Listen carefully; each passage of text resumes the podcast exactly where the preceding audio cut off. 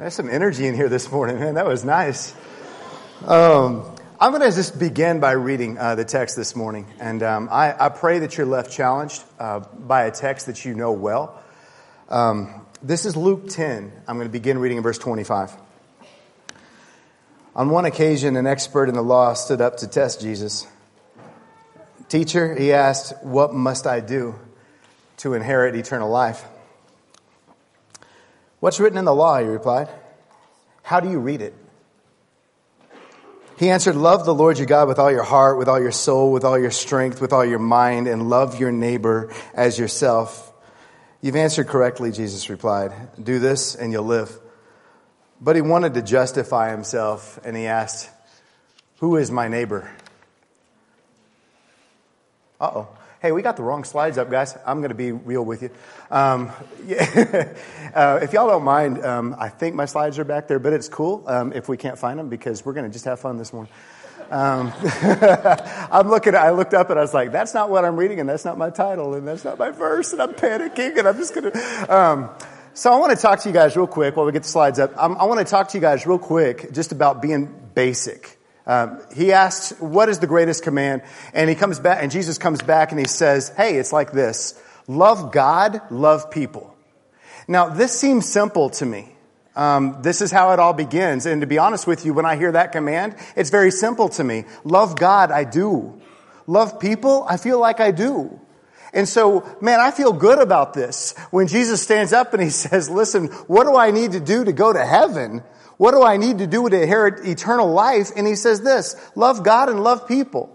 And man, if I'm the Pharisee, I'm walking away thinking, I've got this. I've got this one. In fact, on most, most of the times when I've looked at this passage and who is my neighbor, the answer in my mind and other people's minds is, well, whoever's convenient.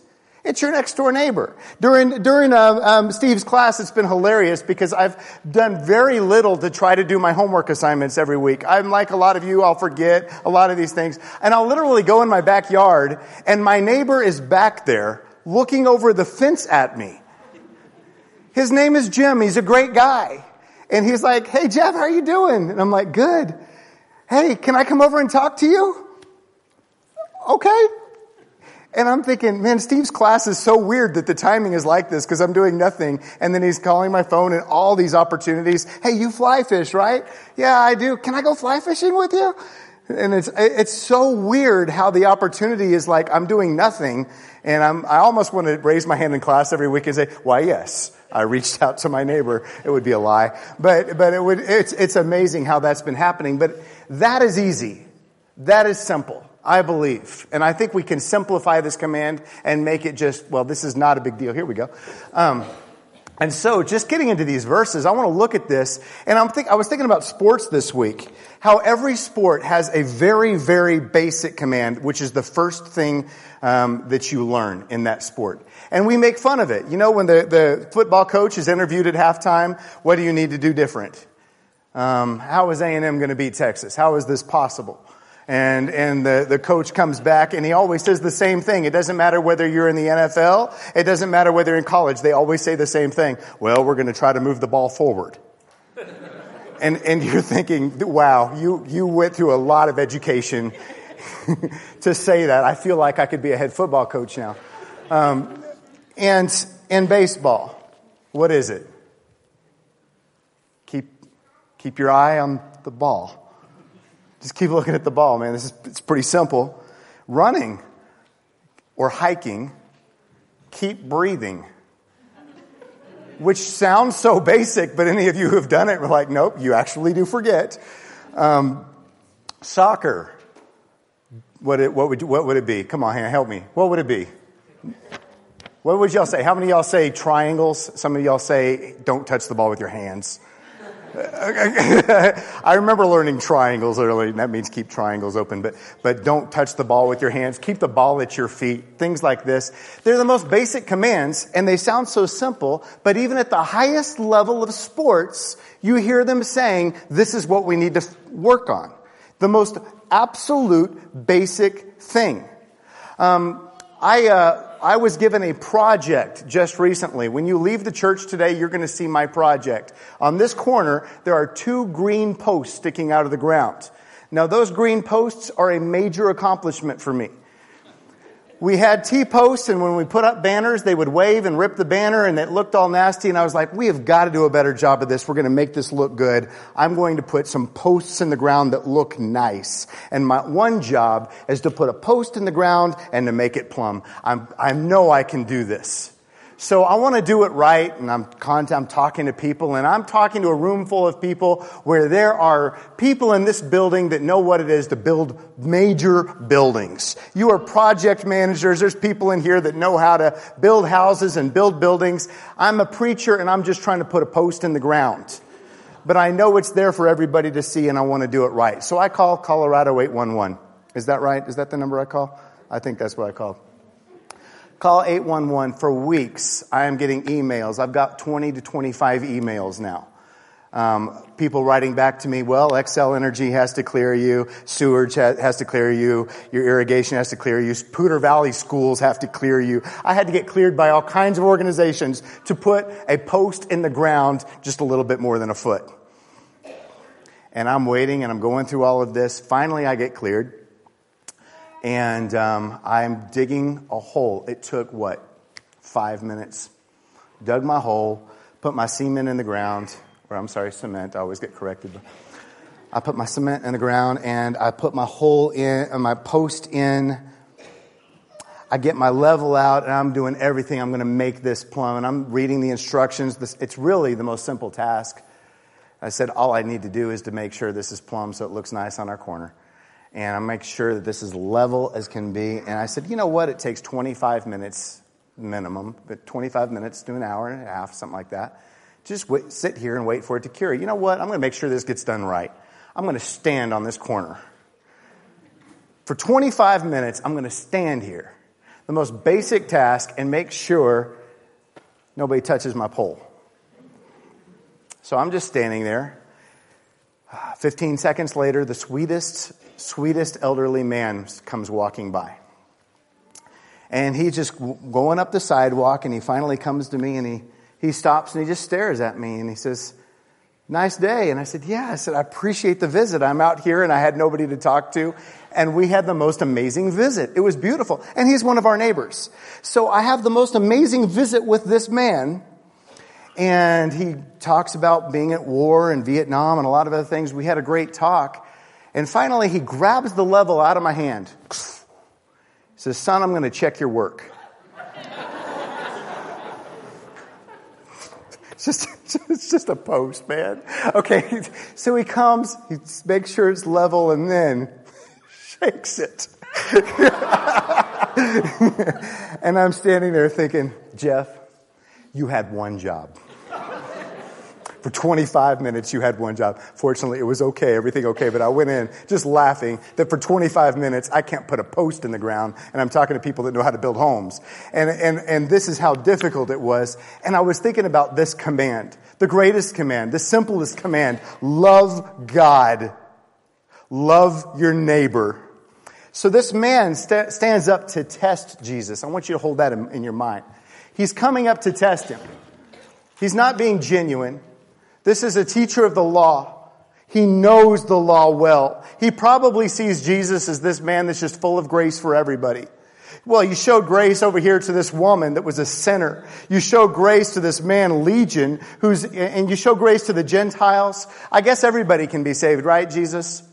What do you need to do to be saved? Do you need to do anything at all? I'm, I'm wondering if that might be where the scribes, where the Pharisees, where the teachers in the law might have been in relation to this Christ.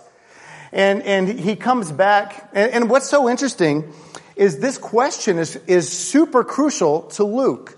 Remember, Luke wrote the book of Luke and the book of Acts. This is how many times this question comes up. Here, teacher, what must I do to inherit eternal life? With John the Baptist, the crowd asks, what do we need to do? The tax collectors asked, what should we do? The soldiers asked, what do we need to do for eternal life? Later in chapter 18, a rich young ruler is going to say, good teacher, what must I do to inherit eternal life? Acts 2.38, you know that one, right? What do we need to do? This is a, crucial question to Luke. What do I need to do? To get to be in heaven with you, to be, have eternal life with you. And Jesus answered this What's written in the law? How do you read it? Now, that's interesting. He asked him two different questions. First of all, what's written in the law? Well, you're a scribe, you know this. Um, and he answers, Well, I know Deuteronomy 6, I know Deuteronomy 19. Here you go. Love the Lord your God with all your heart, your soul, your mind, your strength. And I know this too love your neighbor. Love your neighbor as you love yourself. And Jesus says, um, That's right, do this and you will live. And then he comes back and he says, Okay, so who is my neighbor? Well, this is where it gets more complicated, and we talked about this in class this morning. I want to talk to you about the Samaritans first before we get into this, this parable or this account of what we call the Good Samaritan. The Samaritans, I want to talk about who they were. Um, early on, when Israel was divided um, into two nations, they were divided into Judah to the south, comprised of Judah and Benjamin, and the other 10 tribes to the north, the Israelites. The Israelites went into captivity early on. Um, when they were brought back in to the nation, there are still 800 Samaritans alive today. How about that? Um, so Samaritans still exist today as a people and as a religion. Uh, this is a, a, a, picture of them today, still at Mount Gerizim, still in the same location, honoring this. So I want to talk to you a little bit about this. When they were brought back into the land, and I'm going to kind of fly through their history, um, they were reintroduced and they, they were mixed with a different, different races of people. In fact, it says in 2 Kings 17, the king of Assyria brought people from Babylon, Cutha, Ava, Hamath, and Sepharvaim, and settled them in the towns of Samaria to replace the Israelites. Each of these nations representing a different God. I think it's very likely that the woman at the well represents Samaria as a whole. Five husbands that you've had, the one you're living with now is not your husband. You've answered well. And, and this whole idea between the Samaritans and the Jews. It wasn't just a racial conflict. The Jews did not simply see the Samaritans as you are raced, you're, you've mixed, you failed God, but the problem is that they were a very arrogant people. Don't think for a second that the Samaritans um, were a people that said, You're right, the Jews are greater people than we are. We're not as good. We went into captivity. Our blood's been mixed. We're a, we're a, a half breed. That's not how the Samaritans viewed the situation at all. The Samaritans considered themselves still today the one true people of God.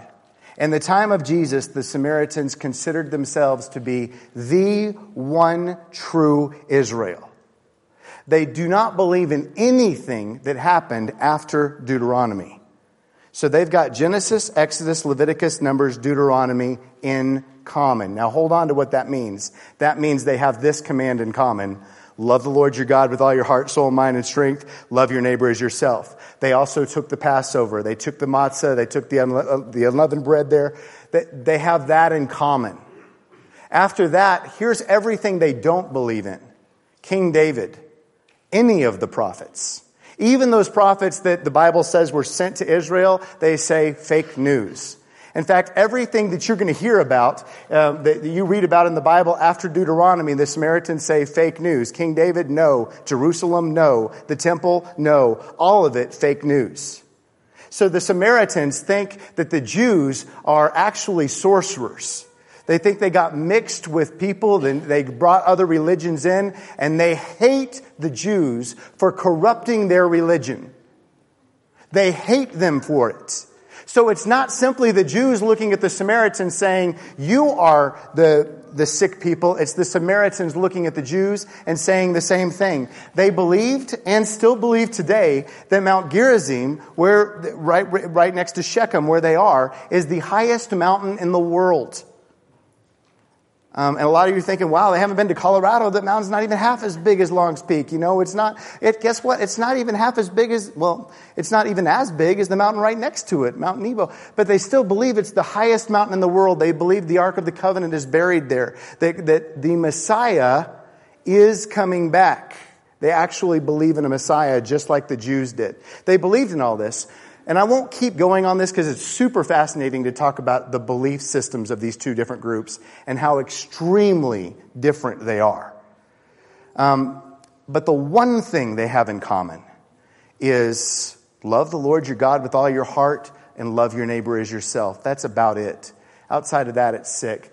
This is the road, as we get into the parable of this uh, Good Samaritan, this is the road that goes from Jerusalem um, to, uh, and Jesus, watch this. Jesus chose a specific road, Jerusalem to Jericho. It's 18 miles long. Uh, the rise, uh, the incline on this road is the same, it's almost exactly the same as if you were to walk from here to Horsetooth, which, depending on the route you take, is between 5 and 10 miles from here. If you were to walk from here to the top of Horsetooth twice, it's a very serious incline and it's going to go for 18 miles. This is the most treacherous road in all of Israel. Bandits were on this road. It was, it was a place that was considered to be a dangerous place. Uh, so you're looking at kind of a picture of the kind of rise you would be looking at. Um, and uh, this is the parable. A man's going down from Jerusalem to Jericho when he fell into the hand of robbers. They stripped him of his clothes. This man's naked. They beat him. And they went away, leaving him half dead. Now hold on that. He's half dead. A priest happened to be going down the same road. When he saw the man, he passed by on the other side. Now, I, can, I get it. Um, if this man dies, I'm unclean. If this man dies, I can't perform my duties as a priest. I can't enter the temple. Listen, um, he's made bad choices in his life. Obviously, God has judged him. It's not my responsibility. I have to attend church. I have to go and perform my duties. I've got to do what I need to do. But he passes by.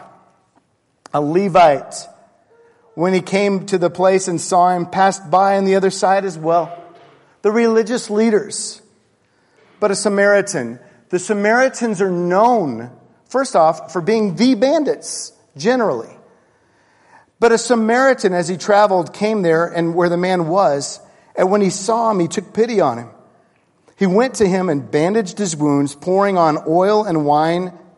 Then he put the man on his own donkey, took him to the inn to take care of him. The next day he took out two silver coins, gave him to the innkeeper. Look after him, he said.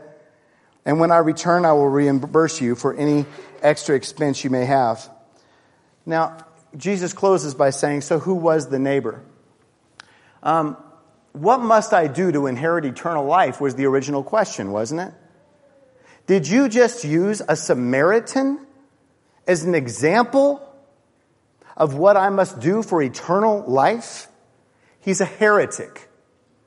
He's a heretic. He doesn't honor King David. He doesn't honor the prophets. Look at this. What must I do to inherit eternal life? This would be an obvious checklist. Listen, we get, we get this one. Love God, love your neighbor. Check. Honoring the Holy Scriptures, there's probably not a person in here that would say, absolutely, you honor the Holy Scriptures. Sacrifices at the temple, and especially in their time, there was pilgrimage that needed to be made for three, at least three uh, major feast days. Um, a king on David's throne. Um, that was a major part of Jewish thought. For the Jews, Absolutely, this is what you must do at the minimum. We're not even getting into the Talmud. We're not even getting into the oral teachings and the writings of you need to not pick heads of grain on the Sabbath kind of things. We're talking about these are the basics. What must I do to inherit eternal life? The Samaritan? None of these in the Jewish mind. You aren't doing anything right you're not honoring the Holy Scriptures. You're not taking sacrifice to the temple. A king on David's throne. The one thing that this guy is doing right as a model. How about this? As a model of what must I do to inherit eternal life, he takes a Samaritan. And he says, at least he's doing the first thing right. At least he loves God with all of his heart, soul, mind, and strength and loves his neighbor and himself. I could not believe Steve's class this morning and the video where we were talking about this man that was an evil man, a sick man. And I loved the fact that Bob Goff said, I almost had to stop his preaching because he was a heretic. He got nothing right. Nothing of the gospel is right. Everything he's saying is wrong, except the one key element. And he said forgiveness, I think. Forgiveness. He got the one thing right, and people were being transformed and people were being saved. Now, this message I had to pray about this morning because I was thinking, ooh, people could understand what I'm saying, and, and the implications could be way further than what I would ever intend. But I also would say this um, we, we traditionally have not gone far enough with this story. Uh, this story should challenge us in a major way. And so they're getting none of these things right. And he says this, but they're getting the one thing keep your eye on the ball, keep moving forward, love God, love your neighbor, stay focused, this one thing. God said this in Deuteronomy 32 Command your children to obey carefully all the words of this law. They're not just idle words for you, they are your life. Jesus says the same thing about this law love the Lord your God with all your heart, love your neighbor as yourself. And he says this I'm talking about your life, eternal life. What it looks like is to get this, because if you get this, the rest of the law falls into place. The problem is Jesus' question how do you read it? Not just what does it say. The question is, how do you apply this? How do you understand this? How do you digest this and manifest this? What does this mean to you? Love your neighbor. Um, some of you know when I was 20 years old, I was taken at gunpoint by a bandit on the side of the road. He was responsible for more than 80 rapes and murders, children, um, in Ecuador. His name, he went by El Desdientado del Pichincha, the toothless man of Mount Pichincha. I hated that man. I had nightmares about that man for more than a decade. I was full of hate and rage of this man that had done this not just to me, but to children. And I was thinking about it in class this morning, and it took a long time for me to get past the trauma, to get past the rage, to get past the anger. And then documentaries came about, out about him on the internet. Um, and in one of those documentaries, I heard his voice again for the first time since I was young. And his voice is nasty and it's sick. And it's a voice like none ever I've heard on earth. And all he said was, Inocente. I'm innocent. And I was, again, it's resurfaced with me as soon as I saw the documentary. I heard his voice and I said, I remember that voice. I remember how sick that man is. I remember how much I hate him. And, and that's the thing to me. Jim next door is an amazing man.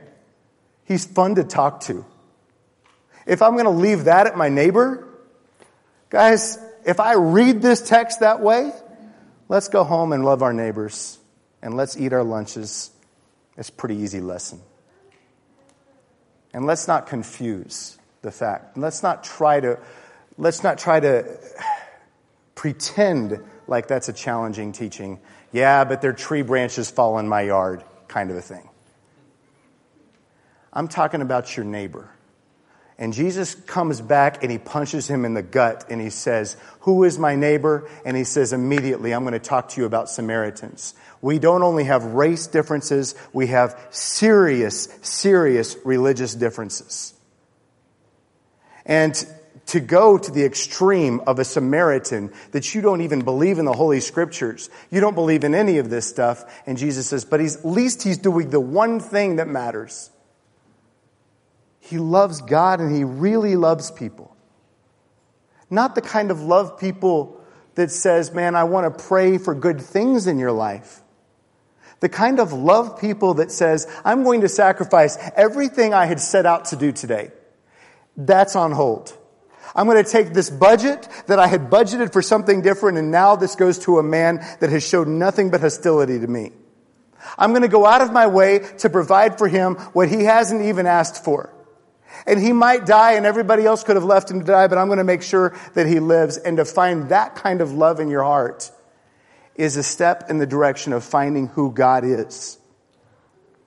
Uh, the parable of the Good Samaritan you grew up with all your life, I've grown up with all my life, I'm convinced that it's more challenging than we have made it sometimes. And Bob Goff's words this morning were perfect. I couldn't believe it aligned so amazingly with what I wanted to share with you today. I loved with what somebody, what somebody said in class this morning, and I was almost in tears while they were talking. If you've ever hated somebody so much that you can't hear their voice and you can't smell their breath, and it makes you sick to even think about them.